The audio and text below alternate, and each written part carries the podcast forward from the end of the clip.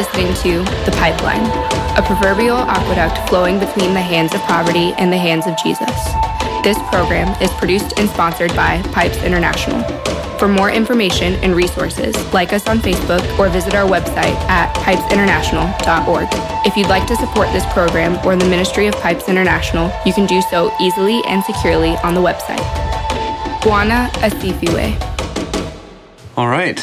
Well, welcome back to the pipeline. I'm excited to be with Pastor Samuel again today, and thank you for joining us. If this is your first time listening to the pipeline, we are Pipes International, the partnership for Indigenous peoples. And if uh, you haven't listened to this before, I would encourage you to go back and listen to previous episodes that give uh, a good insight into the work that the Lord has enabled us and equipped us to do. But today, we're going to talk about something pretty special. It is the ninth anniversary mm-hmm. of Pipes International. Yep. And we're coming up almost on the day, right? The ninth anniversary to the yeah, day. Like the 30th of this month. The 30th of October. Wow. So this is gonna be uh, this is gonna be a good episode. Today we're just going to talk about how the Lord has used pipes over the last nine years, and we're gonna discuss a number of projects that took place and and dive into some of the exciting details of those projects. But here we go. Let's uh, let's talk about the ninth anniversary and what mm. God has done.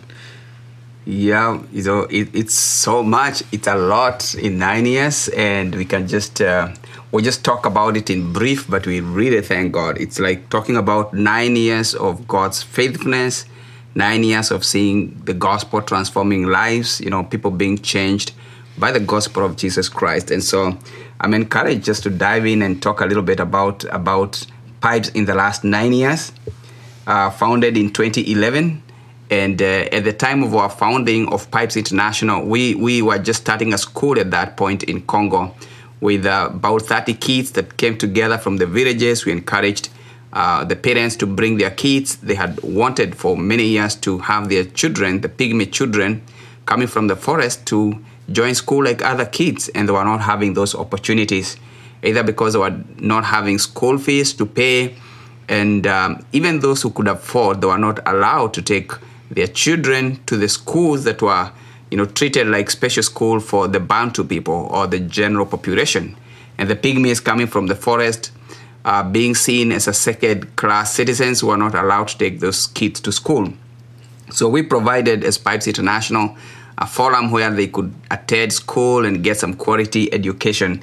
And, and basically, in our first years of 2011, we, we were just ministering the gospel among them, you know, trying to bring uh, people together, trying to encourage the local communities to accept the pygmies as, you know, human beings created by God. So we, we did a lot of work in the first few months and few years, just bringing communities together, sharing the gospel, and of course the schoolwork that was going on and the feeding program that was kind of our main concentration at the beginning so one of the things that if if you're new to pipes that uh, is is really exciting is Hope Academy, and you've you've just mentioned that here. It started in 2011. We have a detailed podcast actually on one of our uh, previous episodes talking about the history of Hope Academy and the amazing, tremendous growth that we've seen in that school. Um, but that school has just really impacted the lives of the pygmies because this was something that was unavailable to them previously. Mm-hmm. Being indigenous peoples, people who were not accepted as human beings and, and definitely marginalized. They didn't have access to education. And so Hope Academy has really changed that for hundreds of pygmies. Uh, so that was the first year in 2011 we we planted Hope Academy and mm-hmm. then what happened within a year we saw massive growth, right? Yes, so by 2012, you know, the, it has grown from 30 kids to 150 and so the desire for more teachers initially it started with two teachers, so there was desire for more teachers. At the same time the organization is small, so you know, even the issues of supporting a, a big project was initially a challenge. But uh, by 2012, we had 150 kids, and that was a big shift from 30 to 150. Yeah. yeah. Yeah, so this is something that I, I want to talk about kind of in detail regarding how Pipes went about providing the opportunity for people who were previously in the rainforests, people who were previously in the jungle. Mm. How did you get them out of the jungle into like the heart of Goma or, or, or the outskirts of Goma, really in DRC? What was that like? The the resettlement of of the pygmies. So um, initially, the government just evicted these people from the forest. So mm-hmm. even though uh, we didn't like dive into the forest to look for them, they had already been chosen by the by the government. So they're evicted, and now they are just moving from place to place. They don't even have a place to settle. Wow. So in Goma, what we did is to start, you know, building small homes for them, and just started resettling uh, some of them, and now that's how the idea of the school came because these are people who are scattered. We are now bringing them together. They're having some small homes they can live in, and, and so their kids don't have somewhere to go. So that's how we started now the school. And when others heard that we have a school where the kids can attend, so most started coming to the same area to, to resettle there so that they have a school for their kids. So it was interesting in the beginning that you know everybody is trying to come and look for, for an opportunity for their children to go to school. So in 2013, Pipes International purchased land. Correct. Yes. So now in 2013, we actually did like two major things. So we are in Goma, try to build a school. Uh, we don't have uh, enough space. So we started buying some property there around the school so that we can build. But at the same time, we went to Ijwi Island. Now, this is a different place. We went to this other place where the pygmies had been scattered there, living in the forest and we bought land for them and resettled 20 families at the, at, at the onset of 2013. Mm. So now we had two projects going on at the same time. We are resettling these ones, and we have a school in another region. Wow. Talk about how the the process of purchasing the land came about, and did you experience any difficulties in that mm-hmm. in that whole process? Okay. Yeah, that's uh, initially we wanted to concentrate with one project of the school in Goma. But at the same time, when we visited Ijwi the first time and we started sharing with these people, and the women gave us testimonies how they are being raped in the forest and how the soldiers are really mistreating their children. Some women had actually lost children who were taken by the militia groups and taken deep in the forest, and they had no opportunity to see them any more time. So we thought maybe the best thing is to buy land uh, near where other people are, other communities, and just resettle these families. And so we, we, we started this other project in Ijwi. Initially, it, it, was a bit hard because the people didn't want to sell the land to resettle the pygmies. It's like we, we don't want those people to come here to be with us. Um, they, because of, of course, the prejudice and, and, all that about the pygmies. But eventually, with the pastor there, uh, partnering with the church in Congo, they were able to convince uh, the person who was selling the land that you know it, it's a worthy project and the church is going to be there in case of any problem. Uh, some people thought you know when the pygmies come, there are going to be conflicts and fightings. They might steal their cattle. You know, just as they hunt in the forest, they thought maybe they would be coming to hunt our own livestock. But but eventually we were able to strike a deal and just let them know these are human beings and they'll be able to live together in, in cohesion. And so finally we got the land. And when the pygmies heard that we have land for them, oh, they quickly came down from the forest areas where they, they were hiding and they came and they, they built some little homes, you know, like just huts with leaves wow. and mud. And, but it was a much better place for them that they knew they are in their own place. Nobody's coming to chase them. And at the same time, they can uh, plant their own crops, you know, have their own food it was just an amazing experience for them. Wow. And even hearing you talk about that, that's giving me some insight into how even people in Congo, like, you know, here's an organization coming in saying we want to support these people, we want to mm-hmm. help these people. Yeah. But even still, there's hesitation. Yeah. Because there's a there's a, a precedent has been set that where the pygmies go, there's bound to be trouble, mm-hmm. right? Yeah. And is it fair to say that um, just because of the, the the stereotypes and the stigmas that are associated with pygmies that mm. that's just one of the many reasons why people avoid them and, and try not to interact with them. Yes, that's that's precisely. And there are also people who thought, "Why are you helping them? Why can't you help us?" You know. So they are. It's like you're fighting for the same resources. We need help. Yeah. Why are helping them? So it's kind kind of just trying to strike a balance. That and that's why at the onset there was at one point we would buy something for the pygmies, but also like I remember when we bought the first uh, fishing nets for them so that they can do fishing in Lake Kivu. We had to buy another net for the pastors and the leaders in the church so that they don't feel like you know this group is being favored. Right. We are the people, the, the go between, and yet we are not benefiting. So Yeah. that was another issue of resource resource uh, limits. Yeah, and that speaks also to Pipe's general partnership model that when we're partnering with churches that are in the heart of where we're operating, whether it's the DRC or Burundi or Rwanda, oftentimes those churches that we're partnering with are not indigenous people groups per se, but we're partnering with them so that we can serve the indigenous people's people groups. Exactly. And so it is it's a multifaceted partnership where we're all working together Yeah. to to to achieve this. And so it's like everybody's benefiting from this, and um, yeah, it, I, I I really appreciate that about the model that we have. So let's let's move on. Let's talk about um, 2014. What was a, a big step forward for Pipes? Yeah, so 2014 was big for us. You know, like these are like three years later. We have a school, it's growing. Uh, by that time, we had 250 kids, and we thought it's now time to have a permanent uh, building for the school. The reason is twice our school had been blown up by the weed. Oh wow! and the tents taken. You know, these were just canvas tents. Um, and they'd be, the, the weed would come and blow them up. And so kids come in the morning and there's no school. so start gathering kids again Yeah. under some tree to study. So we thought 2014 was now the time to build a permanent school. And because the population was also going, at that point, our desire was to build a school that would accommodate 300 kids.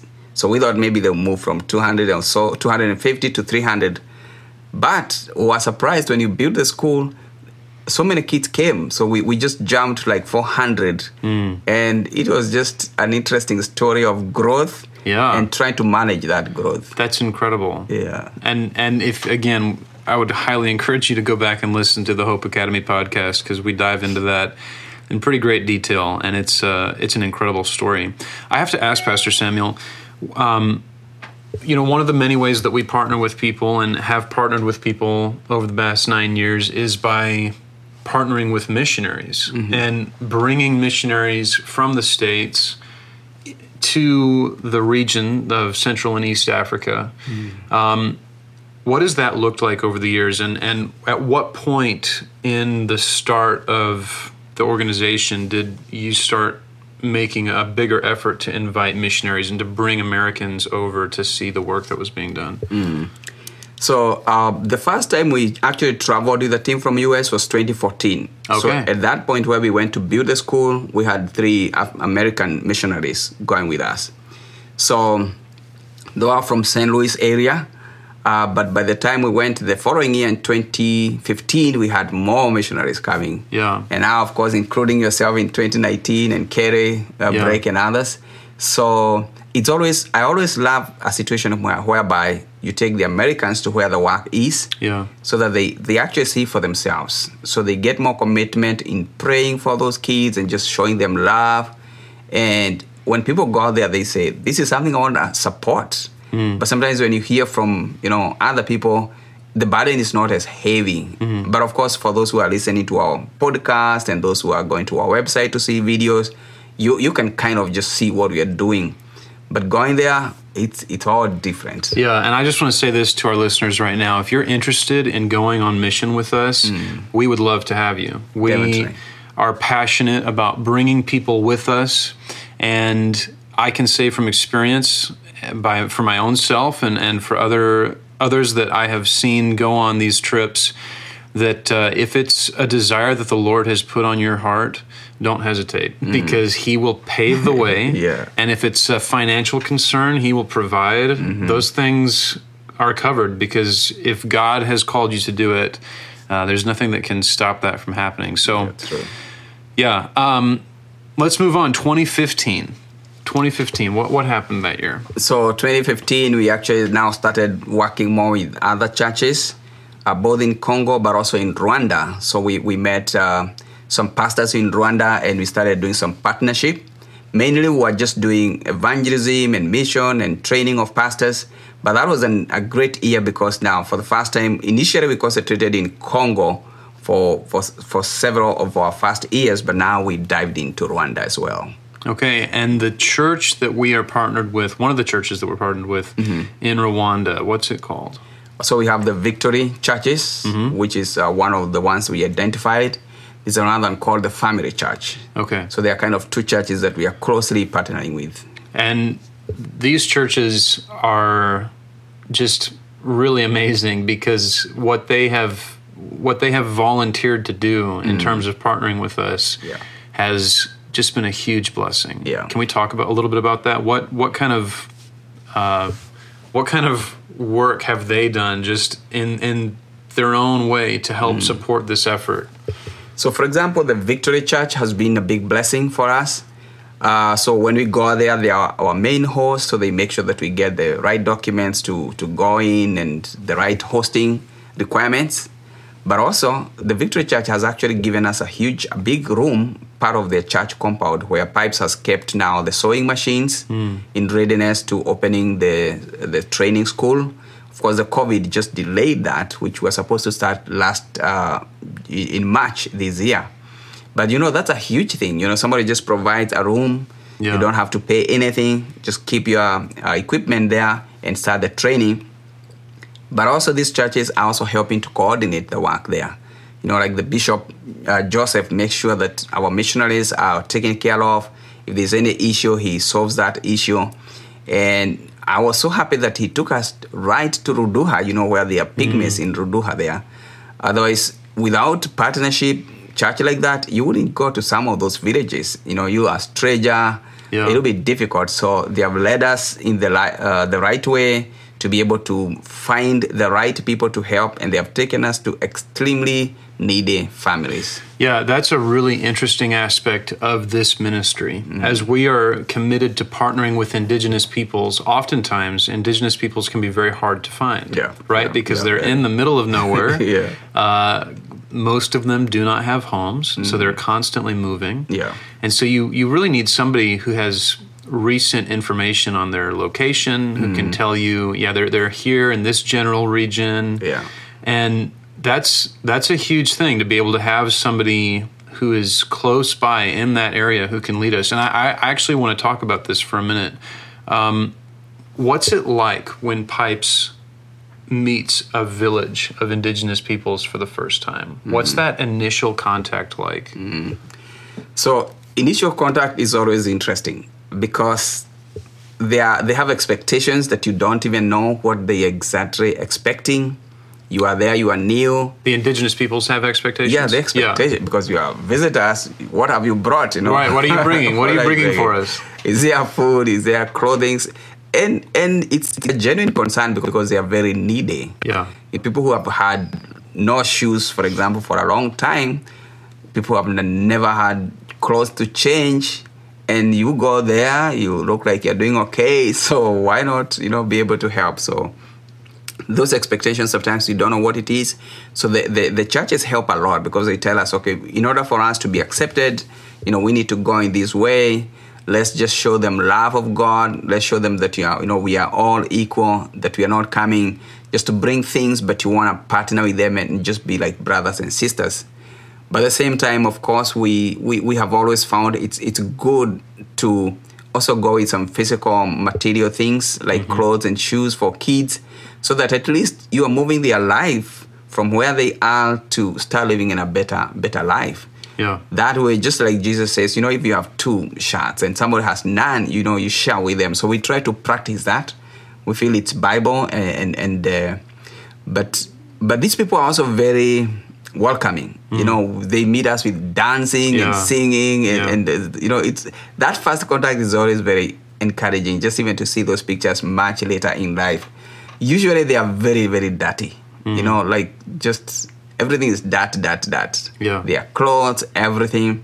But we really thank God that every time we go to a place, in like six months, it's all different. The kids are clean, you know, they started cleaning their own homes, cleaning their own clothes. You go there and you're like, wow, what has happened? Yeah. Not necessarily that you are poured any money, but you just trained and taught them how to keep good hygiene and what that means to their lives and their general health. Yeah, I think one of the things that's worth mentioning is that that initial contact is it's really a sensitive it's a sensitive time in, mm. in the beginning of a relationship because you know obviously our, our directive is to make disciples and to end poverty. Yeah. and those two things going hand in hand there's a healthy mm-hmm. balance of preaching the gospel and providing something to help in mm-hmm. their time of need in their physical need.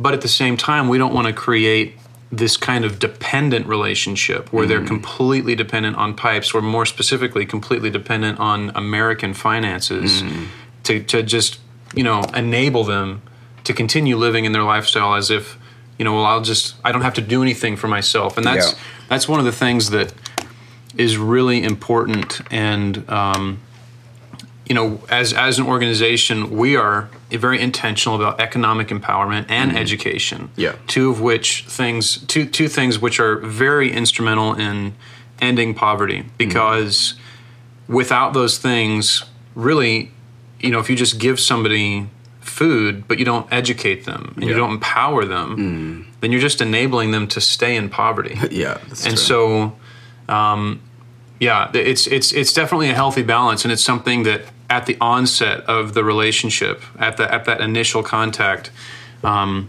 we don't want to we, we want to make sure that we're that we're exercising wisdom and discernment in the way that we set the precedent for this is what we're here we're here to be a partner with you. And it, it, it goes back to that. It's a partnership. It's not an enabling relationship. It is a partnership. We're going to walk with you. Mm. And we're committed to walking with you for the long haul. Yeah. and that's that's a beautiful thing about about this organization that we are we're committed to these you know we're, we're coming up on 10 years and we've been committed to uh, the villages in, in the DRC now for 10 years Yeah. and that's an amazing, Amazing. amazing thing so yeah let's move on to 2016 Wow.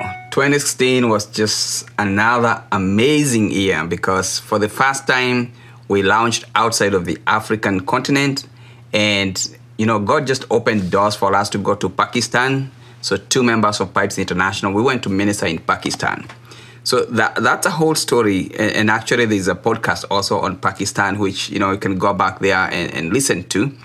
But you know being able to go to a country which is predominantly Muslim and you're coming from America, sometimes it can be very tricky in terms of security issues. And uh, I will not dwell too much there because we have a podcast on that. But it was amazing to go there and minister the gospel, you know, having like 5,000 people come to the crusade and, and hundreds of them give their life to Christ. You know, it was so encouraging uh, to see that the people have the heart just to hear, even though they are Muslim, they want to hear about Jesus and they want to hear the gospel. And uh, we, we had great hosts. We were well protected. Uh, they made sure that we, we, wherever we went to very risky places, we had a lot of soldiers with us. And if we were in a better place, then we were let to, you know, just be ourselves there. But that was an amazing opening because after that, now we've been able to go to other countries, you know, like South Korea and Philippines and all that. Hmm. But Pakistan was our main entrance to Asia. Yeah. Yeah. Yeah, as Pastor Samuel said, definitely go back and check that podcast out. But it's it's so interesting and it's really amazing just to see the hunger that people have for the truth. Hmm. That people all over the world want to know the truth. Yeah. And when Yeah. they hear the good news of Jesus, that that is where, wherever they're coming from. I mean, there's just power in the gospel, and it is it's awesome to see that. Yeah. And uh, 2016, as you said, we, we, we went to Pakistan and, and we met Pastor Victor. Victor, yeah. Yeah. What an amazing addition to our team. Yes, uh, and you know what? I initially met him on Facebook. Yeah. Wow. Yeah, it was Facebook and started uh, chatting and I knew another pastor whom they were friends and I started asking them about him and they said, you know, this is a good man. So finally we were there in Pakistan. Mm, wow. And 2017, 2017, what did the Lord start opening up more in Asia? Yeah, so when we went to Pakistan, there are some people in Asia who saw us there and they said, "Oh, would like you to come to Thailand, want to come to Vietnam." And you know, it's in, it's interesting as you said, you know, so many people desire to hear the gospel, and especially in those in those areas. So the Lord opened an opportunity. First of all, I I traveled to South Korea. Uh, that was the first time to tr- South Korea. But then one of our partners, Pipes board member, uh, Bernard, went to Thailand and Vietnam. He also went to Indonesia and, and Malaysia. And um, those are four countries, five countries in total in 2017 in Asian countries.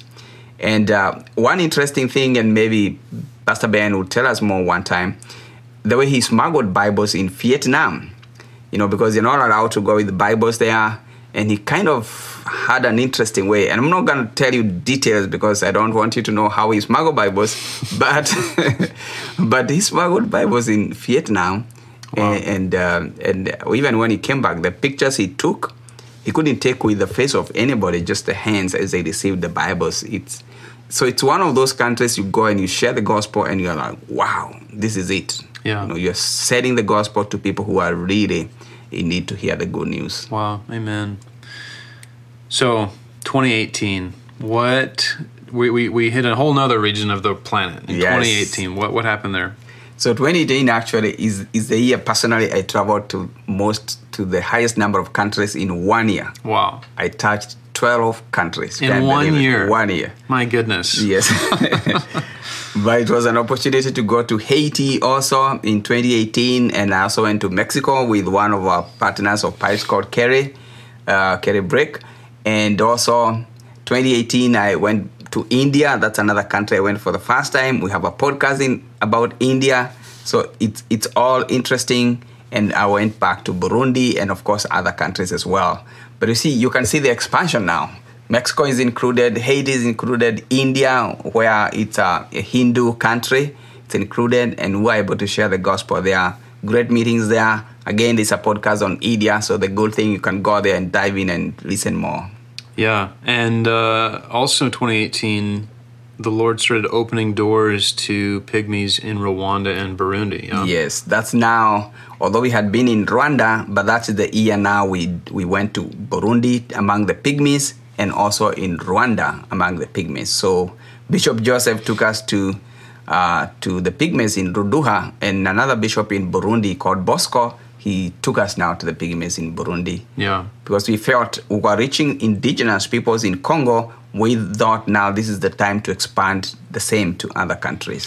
And I'm so glad we did. I, I I've seen um, I haven't been to the DRC yet. I'm hoping hoping that we will be there in January, but um, I've seen pictures recently that that we received from Burundi, and it's just it's it's jaw dropping what mm. the level of poverty is and, yeah. and the need.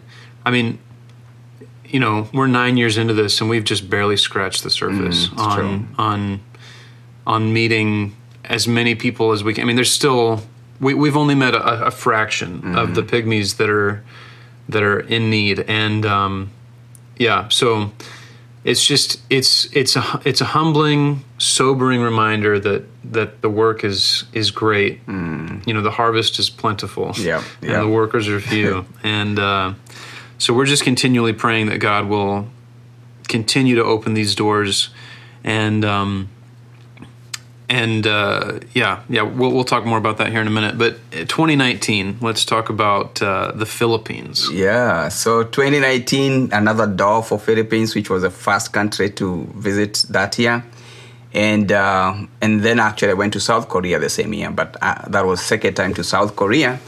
But it's interesting, Philippines. What I found interesting there is that the highest percentage are Catholic. So they might just say Christians, Christians, but they are just Catholic. They, they, they don't have a relationship with Christ. And uh, Philippines is also a very strategic country. It's surrounded by a lot of Muslim countries. So doing ministry in Asia uh, from Philippines' point of view is actually very, very, it's a very strategic place. You can go to Philippines and fly in for like 30, 40 minutes to a lot of countries just around there, which are all Muslim countries, and just share the gospel. And, um, and that's something that I look forward to doing again in the future. Wow. So that was uh, 2019, just last year, and my first year to Africa. Yeah. And here we are in 2020. And even though this has been a whirlwind of a year, the Lord has opened yet another door for us to meet a very special indigenous people group in your home country, in Kenya. Yes. So we we've been praying and we're praying that we can do some work in Kenya. Yeah. But we we didn't just want to go anywhere. But the Lord led us to the Maasai indigenous people. You know, the Maasai are very uh, famous people in Kenya. They keep to their tradition. And I was there in March this year, 2020, as we launched our relationship with the Maasai people. We had a pastor there, Rianto, who is working with us to establish this work. And uh, so we're actually looking forward to having the discipleship workbook in their language maybe next year, And what is their language? the Maasai language. Okay. So that would be interesting to just um, have it published in their language. They already got some books for those who can speak English, so they're actually doing Bible study with our materials already. Wow. And uh, we, what we hope to do next year is to be able to have a demonstration farm with the Maasai. So the Maasai are nomadic people. They move from one place to the other, Yeah. Uh, looking for, because they keep cattle, looking for water, looking for green grass. And so it's a great ministry for them when they are discipled. They can, as they travel around, they will be able to share the gospel with other people. But with the changes of situations and you know more these fewer allowed to go grazing around the country, they are kind of now settling more down. So the need to encourage them to do farming has become very vital. They are not moving as much as they did before. So we, we would love to have like a demonstration farm where they can because they have a lot of cattle, so they have a lot of manure for growing crops, you know, just organic farming. And uh, this is something that we'd like to, to, to do more next year. And as we travel in January, February there, we'll be able to go in there and decide way forward. Yeah, and I'm excited to learn more about this people group. We've actually hmm. commissioned Pastor Isaac to Yeah. do a podcast on the Maasai people, so hmm. be on the lookout for that. It'll be coming in the next few weeks. But um, yeah, I think I, I want to throw you a curveball of a question here, which I think I already know the answer to. But I would imagine the Maasai people have had very little biblical scholarly work translated in their language for them to hmm. study. Is that Yeah. correct? Yeah. So this is a this is an, a huge landmark. Yes. Getting the discipleship workbook translated into this language. Yes, I guess it may probably it's going to be the first like a discipleship book in their own language. Wow. So that's why the pastors they are already interested in that. Yeah. And uh, you know, even spreading the gospel among the Maasai, it's going to be a very wonderful thing to do. Yeah. That's so incredible. It's so exciting. And uh, of course, you've been seeing this on our social media and and hearing about this. Uh, this has been a huge year in in treating jiggers, jigger infestations. Yeah. And uh, this is an amazing project. And the pictures that we're seeing of, of transformation from from children and, and adults who have had horrible infestations are, are are being free now of these parasites. Yeah. And it's it's literally changing their lives because Yeah. they're going from, you know, not being able to walk because their feet are in so much pain Yeah. to being able to go about their lives. And this is a huge step forward in uh, just being the hands and feet of Jesus. So let's talk a little bit about, for, again, for those who, uh, who, who are new to pipes and, and those who might not know, some of the the three main areas of ministry that we're constantly growing in and and praying for the Lord to to help us in in ministry. Let's just talk about these three areas real quick. Yeah, so one of them, the mission and discipleship, which uh, you know we continue to see the heart of the Lord, as, as Stuart says, you know, doing international missions with people from America, people from uh, other Asian countries, actually going to Africa, and people from Africa going to other countries. You know, those those partnerships have been very good because you see other cultures and you're also able to share the gospel and learn some things from the different people. So our staff and our volunteers continue to establish uh, Bible studies during this time of COVID 19 in the places that we serve. And the use of the book, the discipleship workbook, has been extremely great. And we thank God really for that. We feel like it, it came in the right time, you know. People at home, not too much gatherings, and they're able to, to receive that. One of the things I'm particularly excited about, and this again is, you know, in, in line with the discipleship workbook, is just that we're seeing people actually taking the time. We're seeing non like you know not ordained ministers, just mm. average people yeah. taking the time to study scripture, but at, to really to learn how to read it for themselves, mm. so that they're not dependent on somebody else telling them what it means, but that they can actually interpret it and apply it to their own life. That's true. That's a huge step forward. Yeah, that's true. And, and the other item is education and training. And, and we say education in, in most of the developing countries. It's a tool for empowerment, it's a tool for growth, for development. So when somebody goes to school and another kid cannot attend school because of school fees and other situations, there will be such a huge gap between those two kids. So being able to provide school in Congo, where now 600 kids are getting receiving quality education, is a big thing. Now, something that we must say here and excited to talk about is that we have graduated for the first time grade 12 this year, 2020. So this year is so special in many ways for us. So we've graduated the first grade 12 in Congo in our Hope School. Among them were five pygmies and four were the general population. We call them the Bantu there. Mm. And it was also very interesting to see the highest, the, the best performer was a pygmy. Wow. So these are people who have been looked down, like, you know, not smart as much. Mm. That's how people have thought about them. And there they are graduating at the top of their yeah, class. At the Come top on. of their class. That's you know? amazing. I'm just so excited. Now, guess what? So today I had a conversation with the pastor there asking, okay, so what is the next step? He says, he said they are waiting on me to help them go to university. Mm. So they are looking forward to see what pipes will do for them. Wow. And I say, definitely we have to do something. Yeah. You know, first of all, it's our first class. They are these uh, indigenous people graduating grade 12. We definitely want to see them in the university. Yeah. So absolutely. we'll do whatever we can do uh, to raise the funds. So we'll be asking them to give us more details in terms of what universities and what courses they are taking. But remember, we, we actually sponsoring somebody in the university right now and it's like three hundred dollars in a semester. Yeah. So they have three semesters. So we are talking about less than a thousand for a year to take somebody to go through the university. So if they do four years, three thousand and something, and somebody has completed university. Yeah, for someone to to go and get a bachelor's degree in Kenya, it is significantly less money yeah. than it is here in America. Yeah. And um, yeah, it's it's pretty crazy. Mm.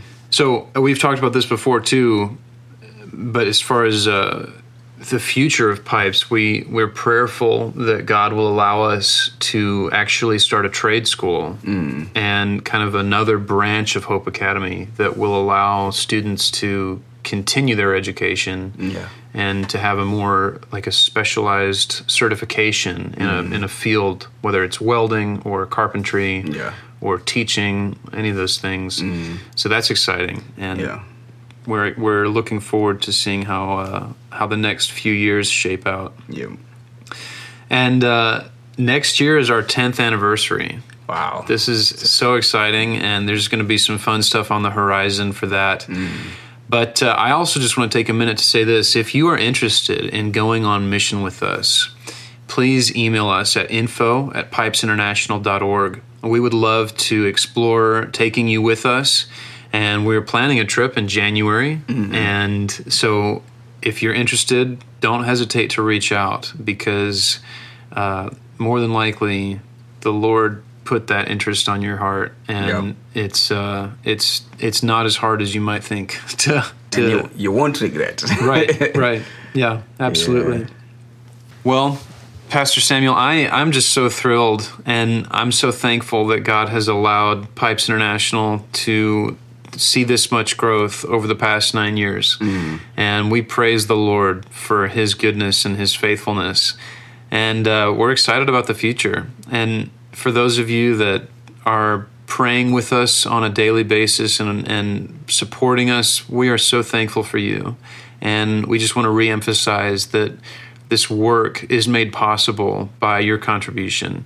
And God God blesses those who give of their time and their finances, maybe not necessarily in, in ways that we can see here on earth, but we know that uh, we have been told to store up for ourselves treasures in heaven, mm-hmm. and God is faithful. Amen. And um, so we are so thankful for you. We're so thankful for everything that God has allowed us to do. And we look forward to being with you again soon on the pipeline. God bless you. Amen. Thank you for listening to this episode of The Pipeline. For more information and resources, like us on Facebook or visit our website at pipesinternational.org. If you'd like to support this program or the Ministry of Pipes International, you can do so easily and securely on the website. Bwana Asifiwe.